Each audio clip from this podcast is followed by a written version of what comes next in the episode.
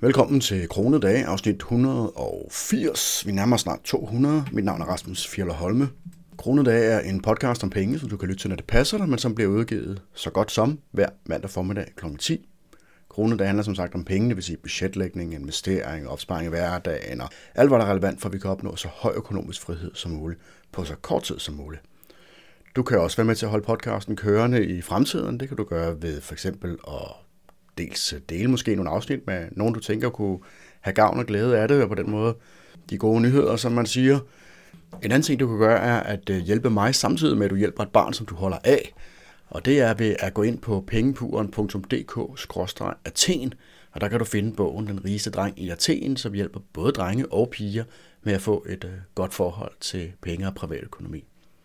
I øvrigt vil jeg lige benytte lejligheden til at slå et lille slag for vores øh, hussal, hussalg, som du måske har hørt om, hvis du har hørt det tidligere afsnit. Ikke fordi jeg vil gøre et stort nummer ud af det, men øh, vores hus på Årø er ikke officielt til salg endnu. Det kommer det inden for et par uger eller sådan noget, men øh, indtil videre så kan det stadigvæk øh, handles som øh, skuffesalg. Og hvis du synes, det kunne være interessant måske at overveje at flytte til en øh, lille dansk ø, som trods alt ikke ligger mere end øh, cirka en times kørsel fra København, Årø, og du har brug for et hus med 130 kvadratmeter og øh, en pris på kun 1,3 millioner og en ejendomsskat, som siger spot 2, jamen så er du mere end velkommen til at sende mig en mail på pp Så skal jeg nok sende dig salgsopstillinger, tilstandsrapporter og sådan nogle ting. Denne her uges afsnit handler om noget, som jeg har sådan tænkt lidt på, øh, måske kunne være interessant for andre end mig selv, fordi rigtig ofte så meget af det, som penge og privatøkonomi handler om, så er det noget med gode råd. Ikke kun hvad jeg laver, men også hvad alle mulige andre mennesker laver. Så er det noget med gode råd til, hvordan man gør noget fornuftigt. Og øh, det er selvfølgelig også en, en ret sådan essentiel del af at få øh, en høj grad af økonomisk frihed, er at gøre noget fornuftigt selvfølgelig. og administrere sine penge på en fornuftig måde og, og finde en god balance mellem, hvor meget der kommer ind på bankbogen, og hvor meget der kommer ud igen, og hvordan man investerer og sådan nogle ting. Men øh, der er også en lidt en anden side af sagen, som jeg synes måske er relevant at, at tale lidt om, også selvom det måske ikke nødvendigvis hjælper din private økonomi, så hjælper det på andre måder, kan man sige. Mm, da jeg for 20 år siden, mere end 20 år siden, noget mere end 20 år siden faktisk, startede som studerende eller elev, eller hvad det hedder, på HX i, oppe i Helsingør, der havde vi en øh, rektor, som øh, er formentlig en af de bedste lærere, jeg nogensinde har haft. En, en, en super dygtig øh, herre, som både var rigtig god til at undervise, og som også var, var rigtig dygtig til at, øh, at lytte til, til de studerende, og var god til at, at finde på nye måder at gøre tingene på. Og jeg havde en hel masse positive ting at sige om ham, men en af, måske en af de første ting, som var, ligesom var mit positive indtryk, det var øh, den første dag, tror jeg det var, måske endda til introduktionen, inden vi startede, det er da ikke så vigtigt. Øh, han talte en hel masse om at hvis man startede her hos ham, jamen så var det jo vigtigt, at man ligesom lavede sine lektier og tog, tog det her studie alvorligt og ligesom forberedte sig til prøver og eksamener og alle de, alle de der fornuftige ting, som selvfølgelig er vigtige at gøre. Og mit første indtryk var lidt, at det her, det er, det er måske sådan, det, det er rimelig kæftrit retning-agtigt. Og så sagde han også, at hvis man nu alligevel besluttede sig for at gøre noget, som han selvfølgelig ikke synes var en god idé, men at pjekke, så skulle man gøre det med god samvittighed. Så i stedet for at pjekke sådan lidt halvhjertet, sådan lidt med, du ved, man vågner om morgenen, og man gider ikke rigtig afsted, og man overvejer lidt, skal jeg afsted, tage afsted, skal jeg ikke tage afsted, og så går tiden, og lige pludselig så bliver det sådan noget med, ah, jeg kan da godt nå den næste time, eller jeg kan i hvert fald nå den næste time igen, og sådan nogle ting. Så i stedet for så bare at gøre det med en, en, en klar beslutning om, at i dag pjekker jeg, og så nyde den her pjekkedag. Gøre det, som man pjekker for, altså gøre det, øh, sove længe, eller øh, gå ud i byen, eller hvad det nu er, man har lyst til at gøre i stedet for. Så simpelthen bare gøre det, som man egentlig ikke bør gøre, altså gøre det ufornuftige, med udgangspunkt i en sådan klar beslutning om, at det er det, jeg gør, og jeg får det bedst muligt ud af det. Og det er nok en af de ting, som en gang imellem så hører man et eller andet, eller støder på et eller andet, som ligesom hænger ved, og, og som bliver sådan lidt en slags en, en del af ens måde at leve livet på. Og øh, det er ikke særlig mange af de her input, vi får, som bliver til det. Selvfølgelig, fordi der er ligesom nogle grænser for, hvor meget vi kan sådan gøre til en, øh, en sådan essentiel del af vores tilværelse. Men, men lige præcis det her, det var noget, som jeg aldrig rigtig glemte, og som jeg altid har, har haft i baghovedet, når jeg har stået over for en eller anden beslutning, hvor jeg har tænkt, skal jeg gøre noget, som måske ikke er helt det rigtige? Skal jeg gøre noget, som er sådan lidt forkert? Som, måske ikke er øh, helt så fint, eller som øh, ikke er, er særlig positivt for mig i fremtiden, og sådan nogle ting. Og så har jeg forhåbentlig, synes jeg da selv, de fleste tilfælde truffet den rigtige beslutning, men når jeg så har truffet den i en forkert beslutning, så har jeg tænkt tilbage på det her og sagt, jamen, okay, nu gør jeg det her, som ikke er helt rigtigt, eller nu lader jeg være med at gøre det her, som jeg måske burde gøre, og så går jeg all in, og så Øh, nyder jeg, at de fleste gange, når vi gør et eller andet, som vi godt ved, vi ikke bør gøre, jamen så er det jo fordi, at det giver os et eller andet, som vi vil synes om, og så kan man lige så godt gøre det med fuld overlæg, og på den måde få størst mulig glæde af, af den her øh, i en forkerte beslutning. Og det kan jo være alt muligt. Det kunne for eksempel være pjekke, hvis man går i skole, eller at øh, melde sig syg, selvom man måske ikke er syg for arbejdspladsen, eller smide sine penge efter et eller andet, som ikke er, er særlig fornuftigt, og, øh, og som du måske ellers ville fortryde i fremtiden, hvor du siger, at jeg skulle nok ikke have købt denne her ting. Den har haft en negativ effekt på, hvad det nu var, eller jeg skulle ikke have lavet den her ekstrem risikovillige øh, investering, fordi at nu kan jeg godt se, når jeg kigger tilbage på den, at det var nok ikke særlig smart alligevel. Men hvis man går ligesom all in med sin i går så en forkerte beslutning, eller en beslutning, som man godt ved ikke er helt rigtig, jamen så dels så har du større glæde af beslutningen, når du træffer den, eller, eller efterfølgende, når du ligesom fører den ud i livet, og, øh, og dels så vil du også bagefter kunne sige, jamen nu var det i hvert fald en bevidst beslutning, der gjorde det. Så for eksempel øh, dengang jeg gik ud og købte aktier i et kanadisk selskab, som jeg ikke vil gå i dybden med, jeg har ikke kigget på aktiekursen siden jeg til sidst solgte, der smed jeg rimelig mange penge efter det her selskab, og det var sådan en enkelt aktie. I virkeligheden var det ikke særlig fornuftigt. Øh, men jeg havde en, en stærk overbevisning om, at det her selskab det nok skulle blive til noget stort, fordi jeg mente, at det produkt, de havde udviklet, var en rigtig god investering det var det så ikke rigtigt. Det gik lidt op, det gik ret meget op i en periode, og jeg tænkte, jamen det går meget mere op, og så faldt det næsten fra hinanden. Um, I hvert fald den dag, jeg solgte det, og tænkte, nej, nu kan det også være lige meget. Nu er det slut, og der var jeg nok gået to-tre år på det tidspunkt. Men jeg har det helt fint med, at jeg gjorde det, og det hænger meget høj grad sammen med, at jeg på det tidspunkt sagde, okay, nu har jeg smidt de her penge efter noget, som jeg i bund og grund ved ikke er en super fornuftig investering, som ikke er en øh, bred portefølje i en eller anden ETF eller guld eller et eller andet andet. Det her det er en højrisiko ting, og jeg afskriver de her penge lige med det samme. Jeg bliver super glad, hvis det giver et godt afkast. Hvis jeg har tabt dem, jamen så har jeg allerede tabt dem, når jeg smider pengene. Og helt, dels så slap jeg for en helt del stress, fordi at jeg ikke behøvede at bekymre mig om de her penge, fordi jeg ligesom i bund og grund havde øh, smidt dem i kloakken, om man så må sige. Og det så jeg efterfølgende heller ikke tænkt, ah, det var sgu dumt, det skulle jeg ikke have gjort. Jeg har tænkt, jeg vidste, hvad jeg gik ind til,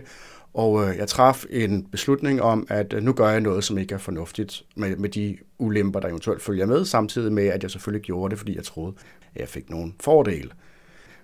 En anden ting kunne også være, øh, måske lidt mindre ting, som ikke kostede helt så meget, er, at jeg i en del måneder efterhånden har været på øh, sådan, det, man kalder ketokur, at øh, jeg læste noget om øh, fordelene ved at øh, være i ketose, som på og grund betyder, at man ikke øh, spiser kulhydrater, eller kun meget, meget minimal mængde af kulhydrater. Og det aktiverer sådan en, en ketoseeffekt i kroppen, som gør, at kroppen dels øh, skulle være bedre til at brænde fedt af, og samtidig også giver en, en bedre sådan, generelt mæt, øh, mæthedsfornemmelse. For et par måneder siden gik jeg så over til det, som på dansk, tror jeg, hedder carnivore, eller på engelsk hedder carnivore, at man mere eller mindre kun spiser kød, og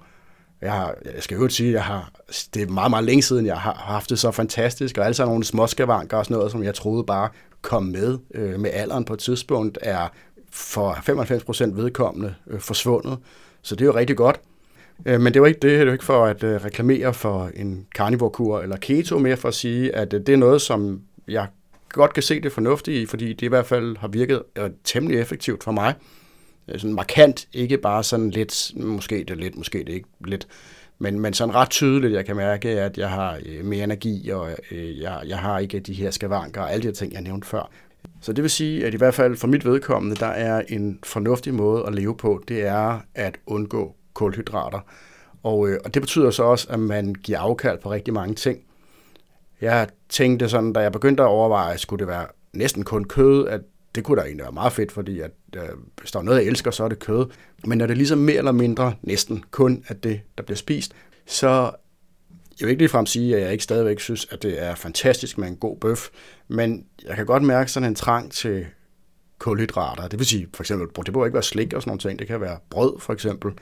Og det er så her, at den i hvert fald for mit vedkommende ufornuftige løsning, det er alligevel så gå ud og spise et øh, stort stykke brød, eller en pose slik, eller et eller andet den stil. Men det lader jeg så være med, fordi at, øh, jeg kan tydeligt mærke, at når jeg indtager for mange kulhydrater, især har jeg fundet ud af, at hvis jeg drikker øl, så kan det virkelig mærkes, selvom det bare er en enkelt øl for eksempel, så det kan tydeligt mærkes på energiniveauet og sådan lidt ledsmerter og sådan nogle ubehageligheder, sådan, sådan lidt inflammationagtigt, øhm, som jeg egentlig helst vil være fri for. Men så var det jo så, at øh, vi holdte en øh, fødselsdag for et øh, barn af en af vores venner, og vi havde fået en, øh, en gratis kage fra vores ejendomsmaler, som jeg sådan havde ligget havde gået og, og tænkt, åh, jeg kunne godt spise sådan et stykke kage der. Det var vel 14 dage før vi bestilte kagen eller noget af den stil. Og så, øh, da vi nærmede os den dag der, så tænkte jeg, jamen så spiser jeg den kage, og, øh, og så gør jeg det med god samvittighed. Og jeg endte med, vel også med at spise en fjerdedel af den her kage, som helt tydeligt var en sådan bund og grund ufornuftig beslutning, fordi det var en unødvendig beslutning, og, og jeg kunne godt mærke lidt effekten af det efterfølgende.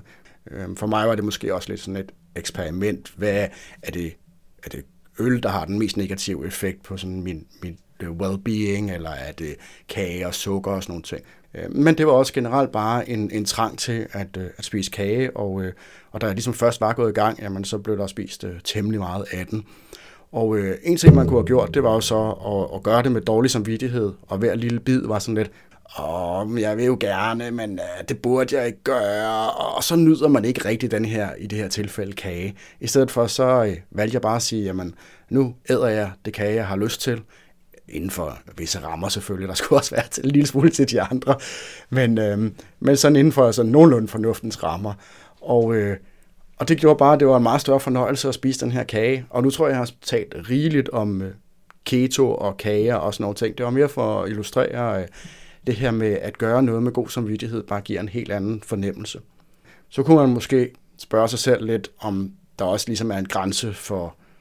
altså man, man risikerer måske lidt at, at tage den idé til sig, at det, når noget gør, forkert gøres, jamen så skal det gøres med fuldt overlæg og med god samvittighed.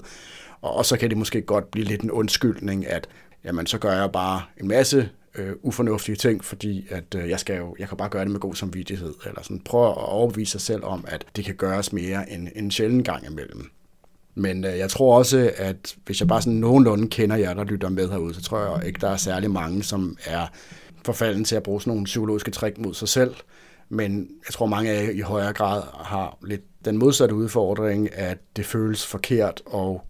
ikke altid gør det rigtige. At komme til at bruge 200 kroner på et eller andet, som ikke var super fornuftigt, det føles bare ikke helt rigtigt,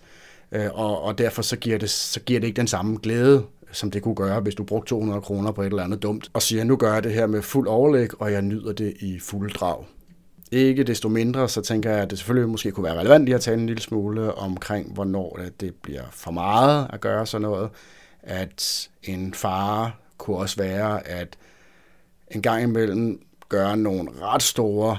uovervejede beslutninger. Så det kunne for eksempel være at, øh, at købe en, en, en dyr bil, fordi at man lige sådan står der og træffer en beslutning og siger, åh, oh, okay, så gør jeg det sgu. Man skal også belønne sig selv lidt en gang imellem, og så står du med en bil til 800.000 eller noget af den stil. Det er selvfølgelig ikke den slags ting, jeg taler om. Ligesom at øh, min rektor her, han talte om, at man jo ikke måtte pjekke, og at det selvfølgelig blev registreret, at man pjekkede og sådan nogle ting, men hvis man gjorde det, skulle man gøre det med god samvittighed.